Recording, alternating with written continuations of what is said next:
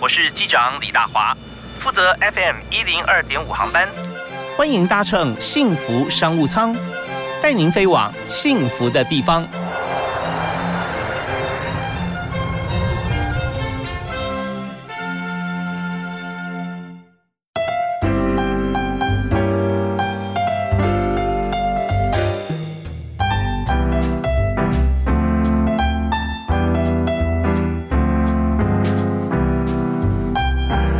亲爱的听众朋友，大家好！非常欢迎您锁定 FM 一零二点五，每个礼拜天上午十点到十二点为您播出的《幸福商务舱》，我是主持人李大华。我们在今天节目里面啊，我们要谈这个商务啊，真的非常转折哦哦。我们平常做生意就就做生意嘛啊，但是我们今天谈的这个企业或者说这个学院啊，那么呃，它跟企业之间关系非常密切。那企业的企业主他呃，就是我们常讲说人啊，这个心有余力则以学文。结果他真的哦，他在做生意做的心有余力啊，而且他照顾大家一起来学文，什么文呢？就是学围棋啊。今天为大家呃带大家走进这个围棋的世界里面，为您介绍海丰棋院的院长啊林敏浩林院长。院长好，哎，大华先生好，各位听众大家好。是院长非常了不起啊，因为他自己本身来讲啊，从小在围棋世家长大，那。我学一件东西啊，很少学了一辈子啊，还觉得兴趣盎然啊。对，我们也知道说，你下不但下棋，然后你也推广围棋啊，围棋运动。那么海风棋院啊，也就是呃细品的董事长对。对，之前就是前任那个细品董事长创办的，对。是呃林文博先生啊。所以我想说，这个今天比较转折是说，这个企业家他从小喜欢下围棋啊，那后来发觉说围棋在他生命当中啊，帮了他很多的忙啊，在很多决策思考上，他都。都可以应变，然后透过呃围棋的这个布局啊，或坚韧的一些一些呃实力跟思考力，哎，他后来有回馈在围棋的上面，对。啊，所以我们谈这个海风棋院啊，我们首先先了解整个这个棋院的呃起始点啊，除了创办棋院之前啊，像您个人还有令尊啊林海峰先生，哦，我觉得真的是举世知名的棋手啊。当时，呃，他好像很早就到日本去了哈。哎，对，其实我父亲是十岁的时候那个到日本，呃，就是想要当日本的职业骑士发展了。对，OK，十岁有就是在上海出生，在台湾成长，那时候就新闻其实不多，但是有报道台湾有天才儿童骑士。对，当当时对，当时是，那真的下的很好，因为到日本也是。你看七大头衔拿了六个，对对对，是，所以在日本的时候，他你看十岁，然后一一路走下来，真是过关斩将啊！嗯，对，那您从小学围棋吧？对，我是小学真正的开始下学围棋是小学二年级的时候，嗯，诶，可是也不是我父亲直接教我的，是我去那个外面的小朋友的那个教室来学的。他他不教你，对他他觉得可能很那时候很多父母当职业教小孩，可能会因为看到小孩下的不好的时候，会可能变很严厉嘛。嗯，那他觉得哎，在外面可能外面的老师比较温柔一点，自己小孩是还是别人教比较好。对，有的时候呢，就就算外面严厉，他也很开心啊。对对，不是我严厉，父子关系还是维持的很好。对对对。OK，所以那时候就是在外面学，要你自己有兴趣啊。对，他不会逼迫你。对，因为我还是从小看到那个我父亲还是每天都在家里摆棋研究围棋，那我当然是自然对围棋有兴趣。所以小学二年级的时候，哎，父母跟我说要去学围棋，我完全没有那种不想去的感觉，就是啊，我也想要。对，嗯，OK，好，那大家就有个问题想问啊，就是说学围棋的话，我们知道很多事情都从小开始啊，最小哈，就是说启蒙大概几岁适合？现在来看的话，可能是其实是三岁左右就已经开始学围棋的不少了。那不过对，不过慢慢有一些些逻辑什么概念的话，可能四五岁也嗯嗯还不错。对，那有人觉得说棋啊围棋呃象棋啊西洋棋啊围棋啊啊跳棋啊这各种棋，他在家里面有时候都会摆。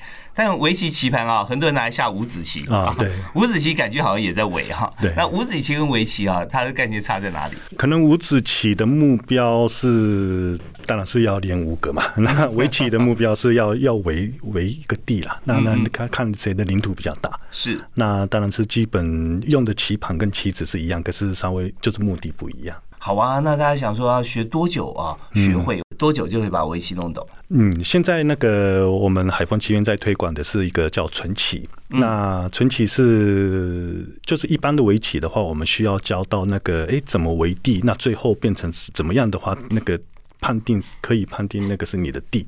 那这一部分是对初学者来说，有的时候是比较困难一点。是，所以这个我们是为了避免这个困难点，我们就开始导入这个。有一个日本的有名的旅日骑士王明婉老师推非常推荐的一个纯棋。那纯棋是它的规则就是，哎，就是围棋围起来就可以吃。那最后你剩下在棋盘上剩下的棋子多的人就赢，只记得这两个就可以下棋了。哦，所以就不到十分钟就可以可以开始下棋。OK，那这个基本概念是一样的。基本概念其实是这个两个概念是一模一样，一模一样的。对哦，那但是骑士在下棋的时候，他不会。呃，想着这么快就要把你围起来，把你吃掉，对吧？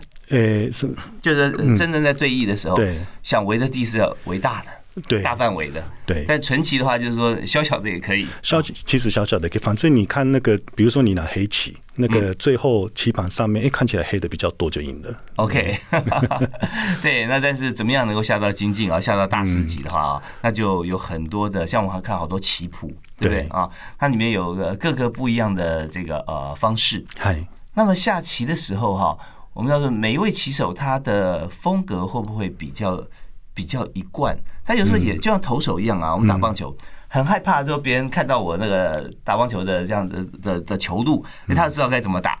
所以，一位棋棋手啊，其实他如果出去比赛的话，这这次他拿到冠军的棋谱，很多人在研究啊。那下次他出赛，他是不是要改变策略？呃，其实是每一个棋手有自己拿手的一些策略嘛。那其实，而且是围棋很妙的地方，就是不太可能两盘棋是。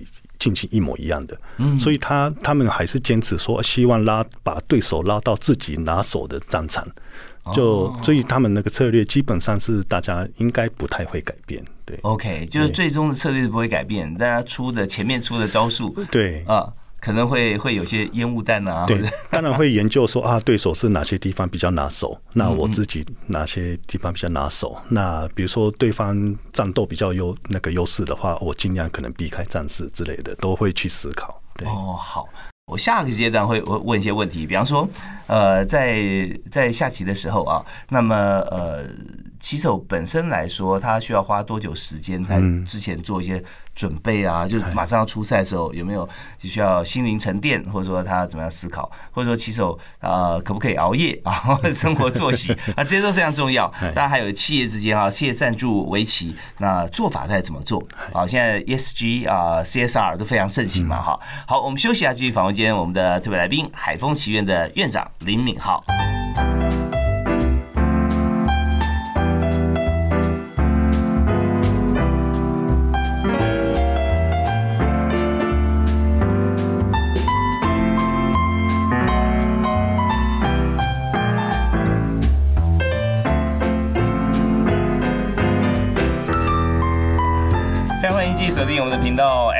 二点五，在礼拜天上午十点到十二点为您播出的幸福商务舱。那大华今天为你邀请到的好朋友啊，真的是帮大家很多的忙，不但是让我们看到更高更远的视野，而且在我们平常生活里面啊，居家也好，这个办公也好啊，你的思考力、思维能力会很强。海丰棋院的院长林敏浩林院长，嗨，哎，大华先生好，各位听众大家好，是院长，平常大家都怎么称呼你？呃，院长 比较多，是因为在在在棋院里面嘛。对，因为像我们刚刚有这个聊到哈，这从小生长环境在日本哈，因为父亲林海峰先生哈，大家非常敬仰的骑士哈，那在这个十岁就到日本去了，所以大概一辈子都在日本嘛哈。对，没错。所以你在日本出生，然后呃长大，哎，可是你中文也讲的很好啊。然后听说你这中华民国护照一直保留啊？呃，对我我们全家都是拿那个中华民国的那个护照。哦，真的是呃，就是说我们不忘本嘛，对啊。所以在这虽然在日本，但是呢，我们很多看很多人到日本去啊，就争取说我要入籍。对，日本入籍很难哦。对，就一一定要住一段时间。那当然是要要过。就是在日本工作是比较好容比较容易得到那个日本。对，但但是林海峰先生，我相信日本的政府跟民间都极力争取啊，说你你就规划日本吧，哈。对。对啊，如果是韩国的话，再不让他出来啊，什么都是韩国的这样。对，那在在日本方面，呃，还是保留像呃中中国中华文化传统的一个家风哦。好，那那在平常我们也想透过今天访谈啊，就了解从呃个人开始啊，还有在起源开始，让大家都都能够了解。请谈一谈哈，就是一位骑士他的一天，他的生活啊，那因为就是准备就是为了比赛嘛，对对不对啊？所以他平常的这个工作啊啊，下棋、研究棋，还有他生活是怎么过的？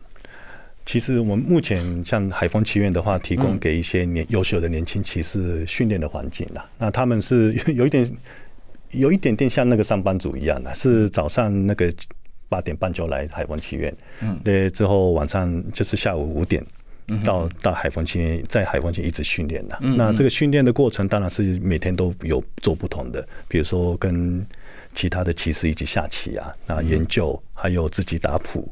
还有做很很多练习题，这这个是看那个大家的状况跟那个必需要去调整。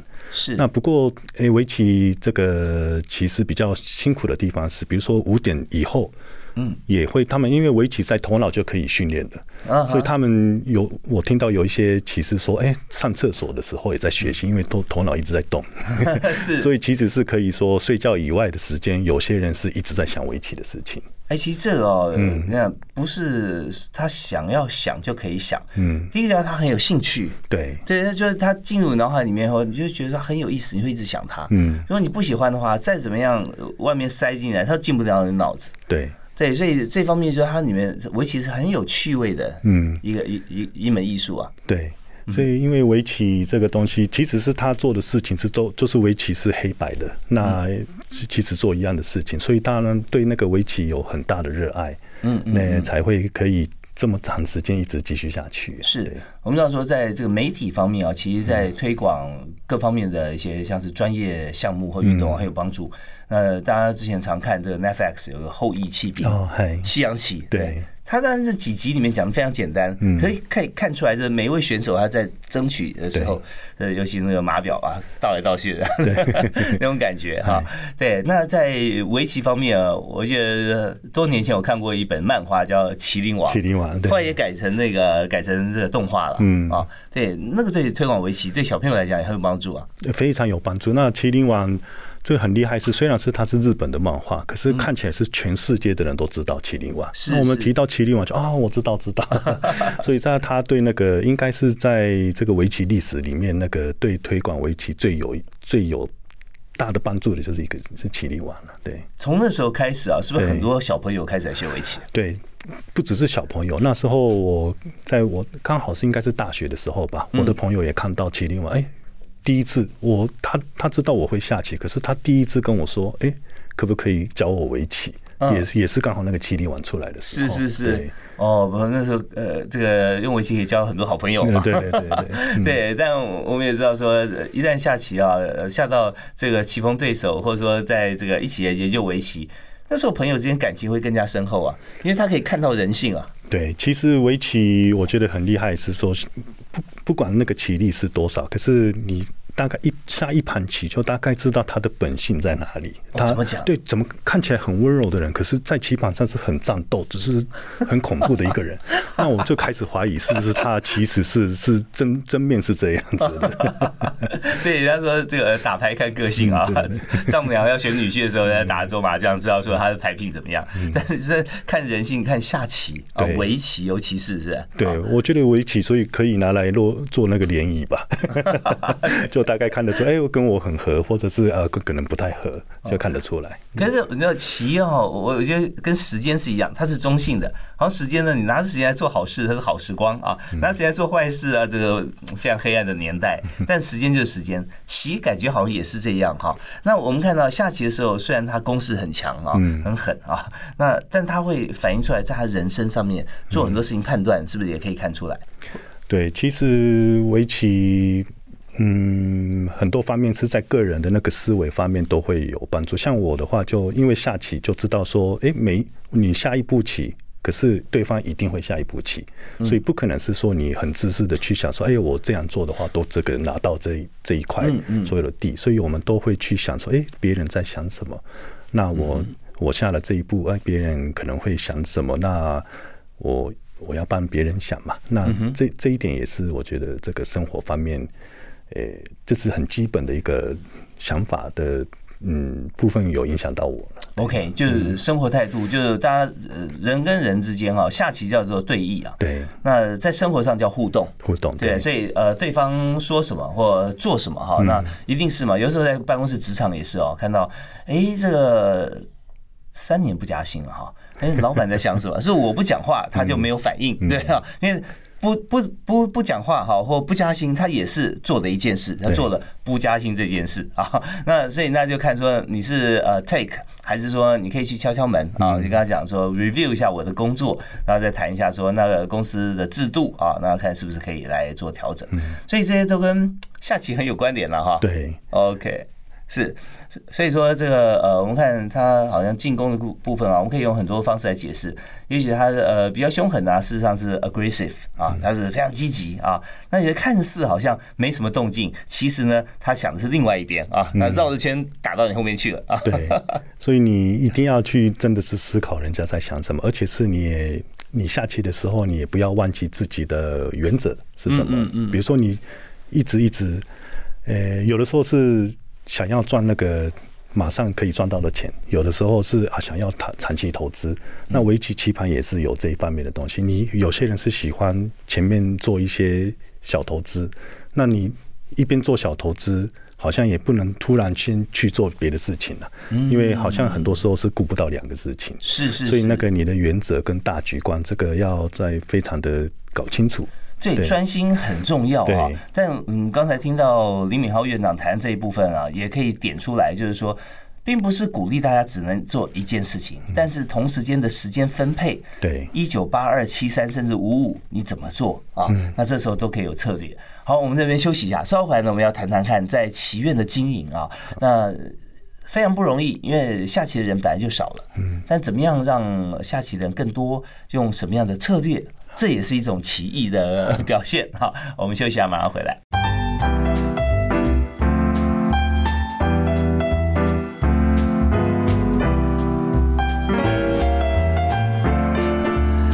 围棋看人生啊，这这已经不用多解释了啊，这大家都会觉得说本来就是这样，因为下棋需要思考，为自己来布局啊，跟对方来互动。而今天呢，我们谈的主题就是在谈在任何事业经营上面哈，其实我们都会碰到很多人生的起伏。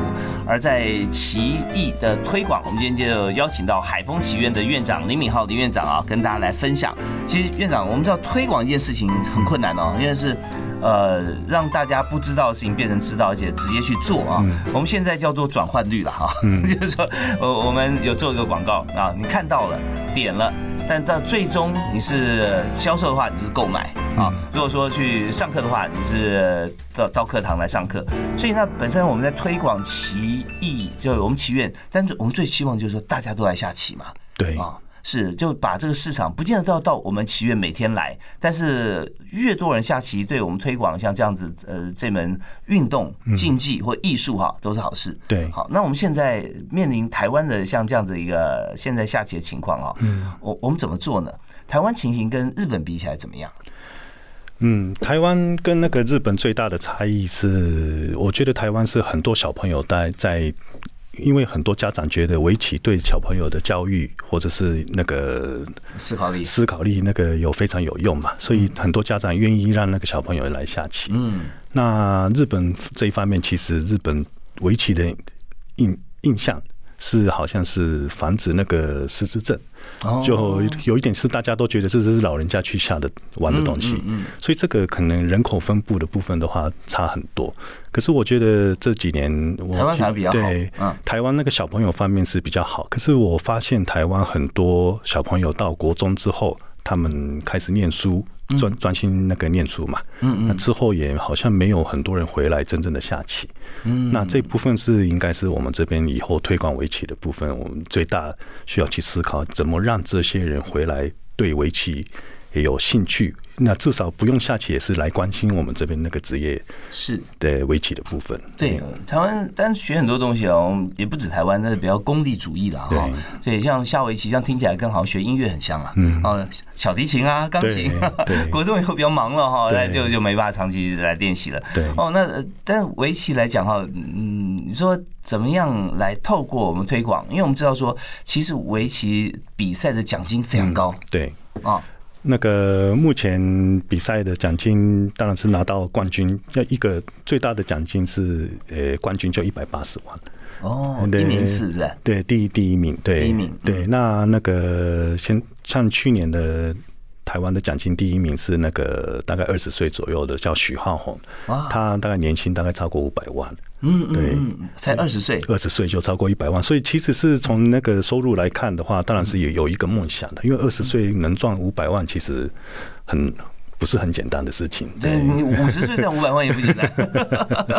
对，这很这他一定到了一定非常好的功力了。对，而且如果他在世界世界比赛可以拿到冠军的话，一个世界比赛冠军就一千万台币。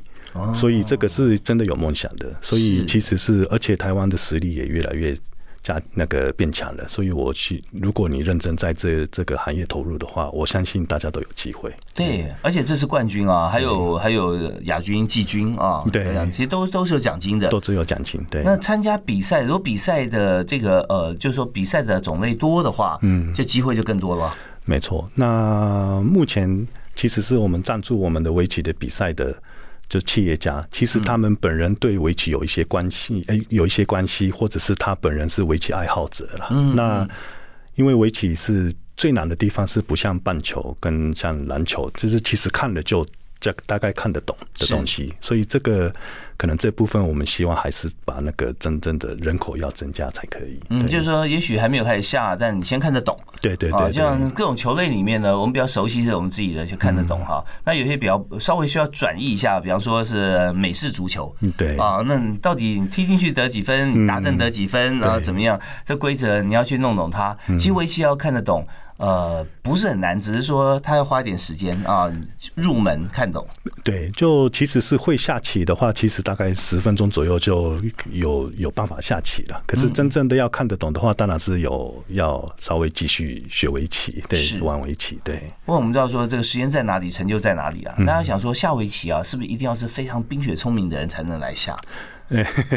当然是我这个就不是很清楚，可是很自然的，像诶，比如说有一些日本也有一些学校对抗的比围棋比赛，啊，很奇怪，就是还是比较优秀的学校的的人的围棋的成绩也比较好。嗯，所以等于就是说应该有相关性，对。对，可可是有另外一点就是说，我不知道我自己聪不聪明，但是下了以后发觉自己越来越聪明，因为你必须要去思考，它有一个有一条路，每个人可以有不同的思路，但是在同样规则底下，没错，它会开启你很多的想法。对，因为围棋还是每一步棋都一直在思考嘛，那一直而且是围棋好的地方是它。他都会有有会用那个右脑左脑都会用到，所以这个全方面的那个全脑开发，对全脑开发的部分是不错的。是，那我们既然讲要推广的话，那现在在海丰奇院啊，我们有二十四年的时间了哈，对，二十四岁了。那我们在推广的方向目标，你刚提到说儿童嘛啊，儿童到到了这个呃青少年以后，他可能忙了。那但是我们还是有很多的族群，现在是是我们的主力推广，大概是哪些？我们目前那个，其实我们有三个大方向。那第一个，我们最重目前最重视的是职业比赛的部分。那因为还是需要有奖金，那大家知道靠围棋也可以生活，才很多人会愿意来做这个下围棋，对，从事围棋。那这是第一个。那可是我们也觉得是说，台湾需要有一个。希望还是尽快有后面骑完之后的第一个世界冠军。嗯，那有世界冠军，大家因为看得到嘛，那开始可能电视啊什么都大家都介绍，哎，这个是世界冠军。所以我们也是一直都从二零一五年开始有一些那个精锐的到场的那个一些制度。那这个是培养年轻人，那他们每天都来海丰棋院训练。那希望他们就是提高他的棋艺。尽快可以拿到世界冠军。那第三个是当然是业余的部分。嗯嗯。那不过我觉得我们台湾目前很多很多那个小朋友的比赛了。嗯，那我们这边的理念是说，因为大家已经在做这些推小朋友的比赛，也是一个推广。是，那我们要我们的我们是基金会，那我们要做的事情是大家不做的事情，所以我们做的是像长青赛，因为长青市场比较小一点，那 所以我们可是我们希望到了老了之后还在继继续下棋，所以我们有做长青赛，那还有女子赛，嗯嗯，也女生下的棋下棋的人也不多，所以。我们也希望很多很红啊，对，希望鼓励女生来下棋，因为女生的影响力比男生大嘛。哎，爸爸说我下棋，可能全家不听话；可是妈妈说下棋，就可能妈妈的影响力比较大 一点。是是是，对家里面妈妈开心啊，全家都阳光满满哈。那么所以不要惹妈妈不开心啊。呃，而且我们也看到在推广过程中，还是又回到媒体哦，媒体扮演很重要角色，像是这个木曜剧场的一日黑加加，对，我们看到很多现在围棋的女子赛哈，有很多正妹是。对，不过好像仅限台湾啊。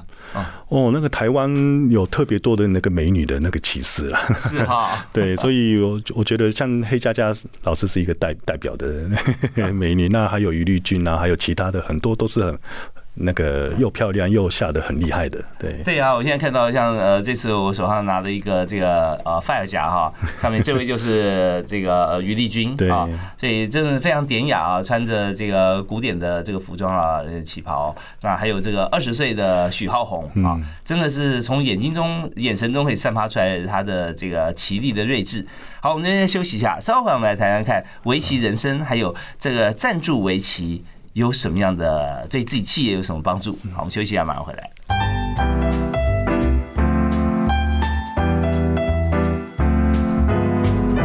好，今天时间过得非常快，马上我们在第一小时专访啊，即将接近尾声的最后一段，我们要和海丰棋院的院长啊林敏浩林院长来谈。